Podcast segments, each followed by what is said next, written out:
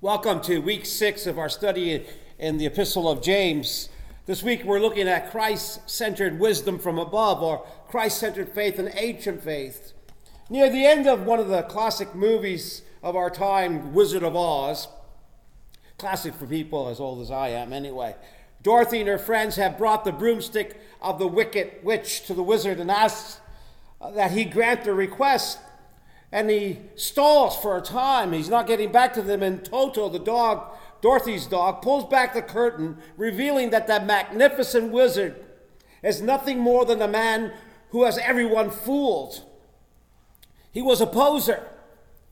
He was a false wisdom person. He wasn't a wizard at all. James' exposition on wisdom today pulls back the curtain of the world's wisdom and exposes it as for what it really is a wisdom de jour, or the wisdom of the day, based upon a consensus of people who convince everyone else that they are right and the others are wrong. See, James calls such wisdom earthly, worldly, unspiritually, and of the devil. Here's a good question for all of us today, and especially for the church, as we deal with the theme of wisdom are, here's the question Are we generating believers who know more than they choose, who understand things they never act upon, and who discern ideas they never use? In Proverbs 9 10, and also in the book of Psalms, you will find that the fear of the Lord is the beginning of wisdom. The fear of the Lord is the beginning of wisdom. That's where we ought to start. But the first thing that James ask us today is who are the wise amongst us? Those with understanding. James is reminding the teachers and the congregations scattered throughout the diaspora that the true wisdom is reflected in the daily life of the individual and the church. True wisdom is practical. True wisdom is more than just a string of nice quotes and good quotes and listening to certain teachers, gathering information. There's a difference between being well informed and living the beautiful life, or James uses the word good, but it really means beautiful. In Proverbs chapter 1, verse 5, a book of wisdom, along with the Psalms and Ecclesiastes and the book of Job, all known as wisdom literature, we read this in Proverbs 1 5. The key to living a wise life is receiving instructions and applying that knowledge to our daily life receiving instruction and applying that knowledge to our daily life. Once again, the response after the response. Douglas Cheney said, You only truly believe that which moves you to do action. Hello? You only truly believe that which moves you to action. See, divine wisdom informs our faith, and divine wisdom forms our character, both informing and formation in the life of Jesus Christ. See, James is uh, issuing a challenge here in these closing verses of chapter 3. Who is wise? The message asks Do you want to be counted wise? Do you want to build a reputation for wisdom? Here's what you need to do live well, live wisely, live humbly. It's the way you live, not the way you talk, that counts. See, the beautiful life, according to James, is one of humility and meekness. And here again, we have James learning from his brother Blessed are the meek, for they shall inherit the earth. For where there is no meekness, there is no wisdom. Where there is no humility, there is no wisdom. See, James, like his brother Jesus, is given an ethic for the Christian community, for the followers of Jesus, for those who put their faith in the Lord Jesus Christ. It's not for the world, it's for us first. And James is noticing that there's a problem in the church. There's a crisis of wisdom and its understanding. The true test of wisdom for James is not words which Pastor Betty dealt with last week our speech, but works. Not speech, but action. We say a lot, but we don't do as much as we say. We speak a lot, but our actions really don't follow our speech. And he wants to address the church scattered throughout the known world of, that, of its day. And he's coming full circle to what he said in chapter 2, where he said in chapter 2, faith without works is dead. What he's t- saying now to us all is wisdom without works is dead as well. So who is wise? And James says, show it. Show it.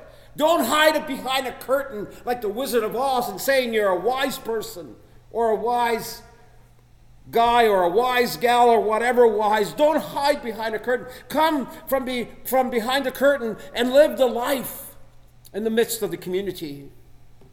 Bernard of Clairvaux, who lived in the 12th century, said these words Though there are those who seek knowledge for the sake of knowledge, that is curiosity. There are those who seek knowledge to be known by others, and he says that's vanity. And then there are those who seek knowledge in order to serve others.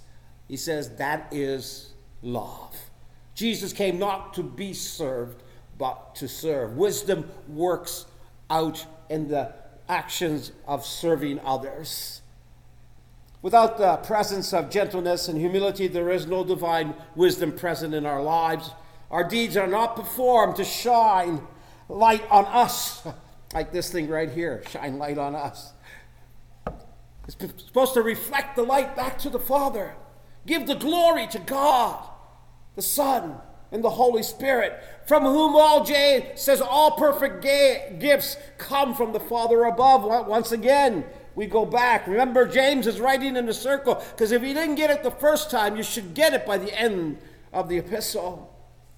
Now he moves on to contrast between the two kinds of wisdom manifested in human life and human living.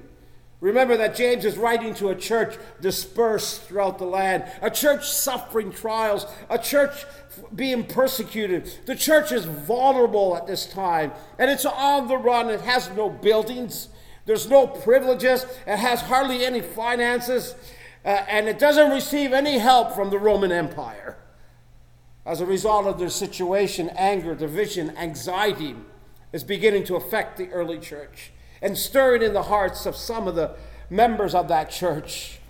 And how were they to respond to the current situation in life? First of all, James brings us to wisdom that is from below worldly wisdom, earthly wisdom. He writes that the false wisdom flows out of a heart that is envious and filled with selfish ambition. It is, its fruit is constant conflict. That's the fruit of worldly wisdom. Constant conflict, conflict, conflict with one another. He calls it not only false, but he calls it demonic. Ouch. The root causes of conflict in human relationships is demonic, he says.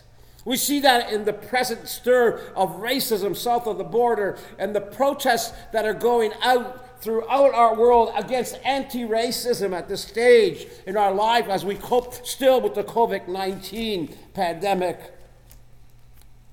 Eugene Peterson in a message says it's the furthest thing from wisdom, this worldly wisdom, this earthly wisdom, this unspiritual wisdom. It's animal cunning, he said, devilish conniving Whenever you're trying to look better than others or get the better of others, things fall apart. Hello, did you get that? Whenever you're trying to look better than others or get the better of others, things fall apart and everyone ends up at each other's throats. See, earthly wisdom always leads to disaster, to disorder, and chaos in families. Earthly wisdom always leads to division in churches. Earthly wisdom always leads to division in our society. See, wisdom from below, my friends, is merely all talk and no action. Speech alone will not cut it. For James, especially, for him, earthly wisdom, and spiritual wisdom is all hot air. See, the Apostle Paul, in writing to the Corinthians, defines wisdom of the world as the pursuit of self interest, the desire of wealth, the desire for status and power, which is opposed to the wisdom of God, because God humbled himself so that he become human like you and I. He plays again with the word desire, that's very important for James. Those who partake in selfish desire for wealth and power and status alone are teaching and following the teaching of the demonic wisdom teachers in the community, not Christ. Look at the life of Christ. Does it look like one that these false teachers are promoting? See, earthly teach, earthly wisdom teachers, according to James, seek the praises of men, not God. They get engaged in photo ops. They lift up a Bible and they say, Take a picture of me. And then they put the Bible down and they don't read it. Or they do photo ops to explain what's going on in our current COVID 19. And then when they're asked the question, they don't know what to say because they lack divine wisdom or wisdom from above. This type of wisdom is empty, self centered boasting. It keeps the fire initially started by the tongue earlier on in chapter 3 to keep burning till it, till it goes to full destruction. Everyone, once again, is at each other's throat. What type of wisdom is that? James addressing a particular illness of the church the disease of bitter jealousy. The word that he uses here is really zeal, but it's translated in jealousy in a lot of our scriptures. But what he has in mind is a jealousy that is a self centered zeal. zeal to promote my self interest in the guise of godliness. It's like the Wizard of Oz hiding behind that curtain and behind a curtain so that people don't know who he truly is a fake, a poser. It's a disease in which one always boasts about self. Sadly, people get hurt in the process. People get hurt in the exchange.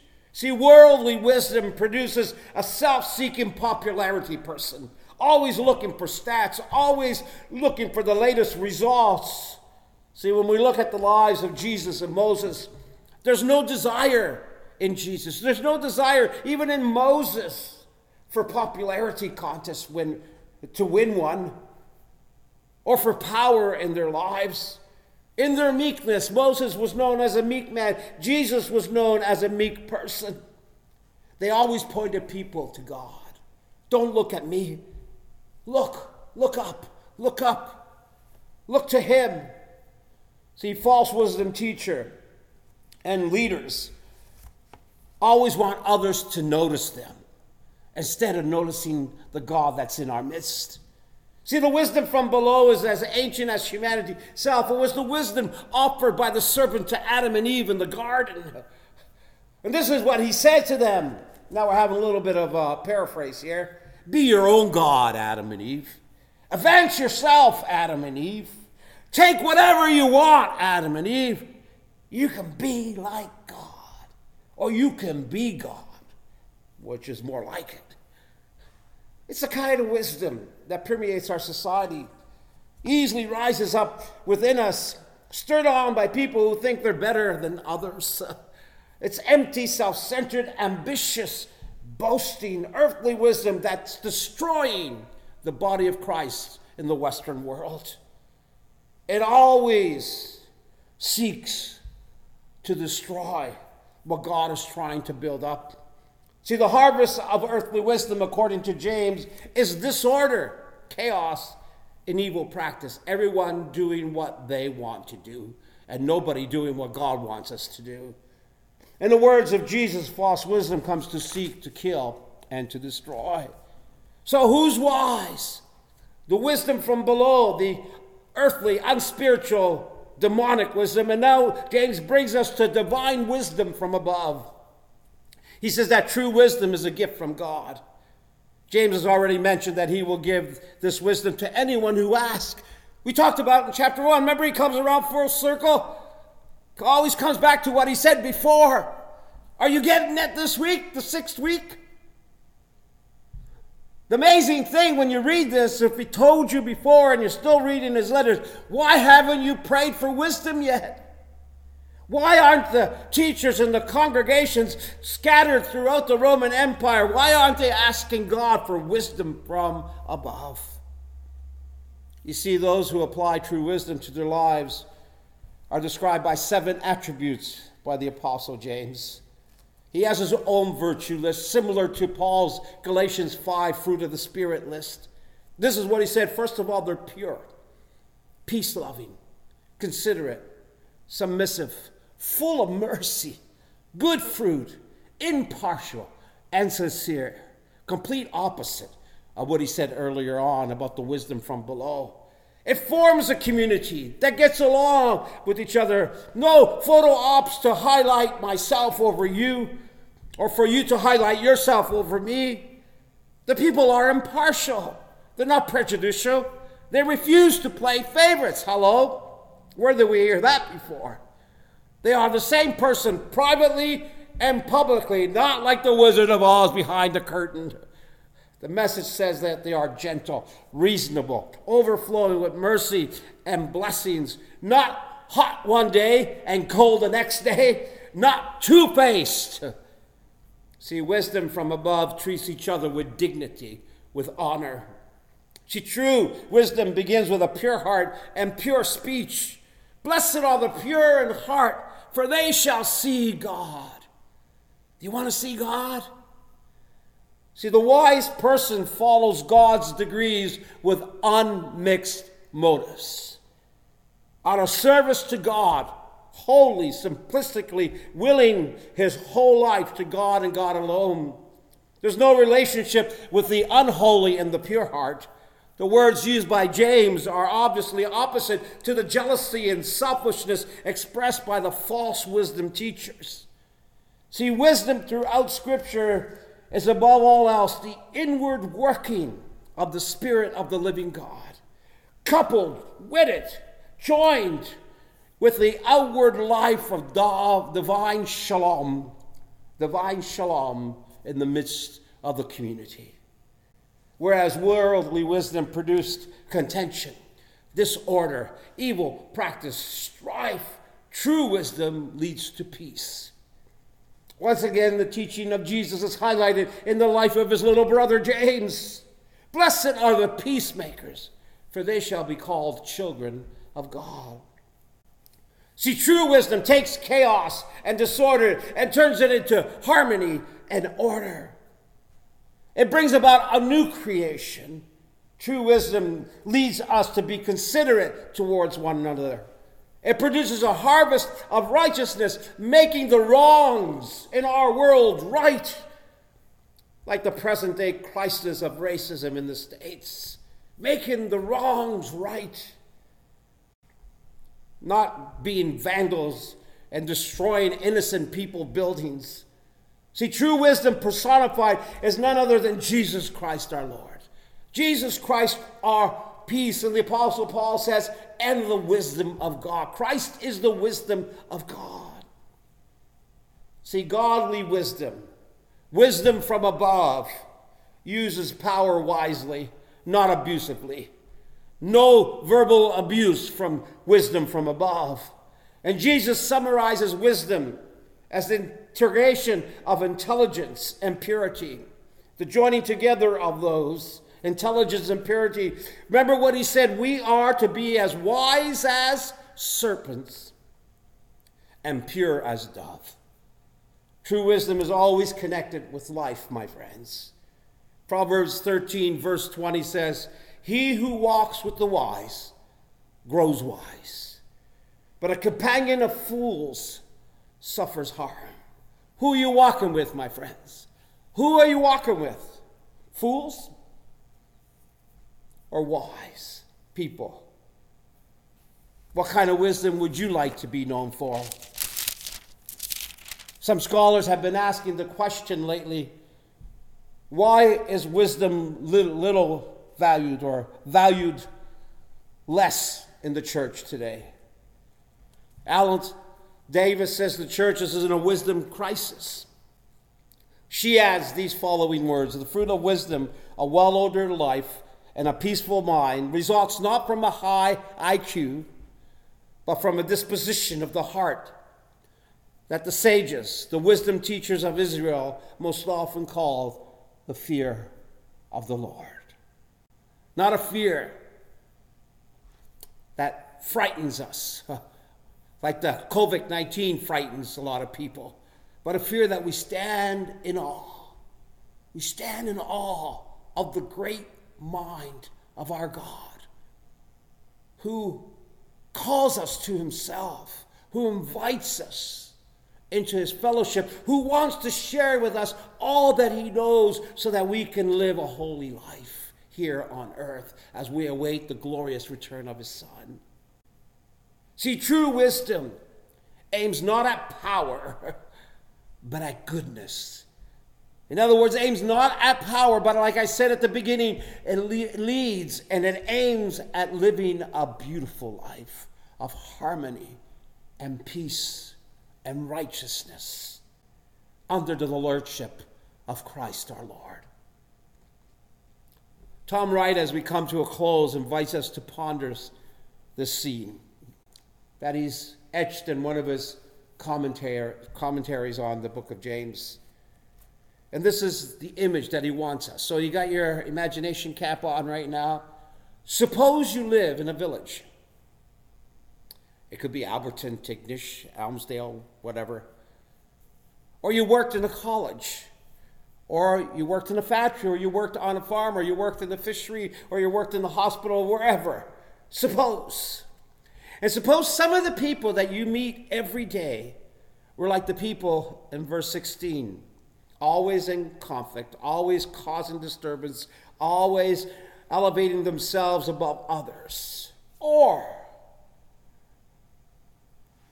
you were the people that you meet every day were, were like the people in verse 17. Peace, harmony rules their lives. And this is the question. Which one would you rather see coming towards you? The ones in verse 16, disruptive, disorder, evil practice, or the ones in verse 17, which lead to a harvest of righteousness? Which one would you rather have as your neighbor? I think that's a no brainer, isn't it? I hope so. And then he throws the twist into it all. The challenge is now to become that neighbor yourself. Let's pray. Father, we thank you for wisdom from above. And we pray, O oh Lord, that we will open our lives to receive it with palms held up to you. Because we are in a wisdom crisis in the church and in our society. And we cannot go on, O oh Lord, in the way that things are right now. So you call us to ask, and we ask in closing, whether here at the church or at home Lord, we need wisdom for our lives, for the church, for our families, and for our society. So, only wise and holy God, hear our cry, for we ask it in Christ's name.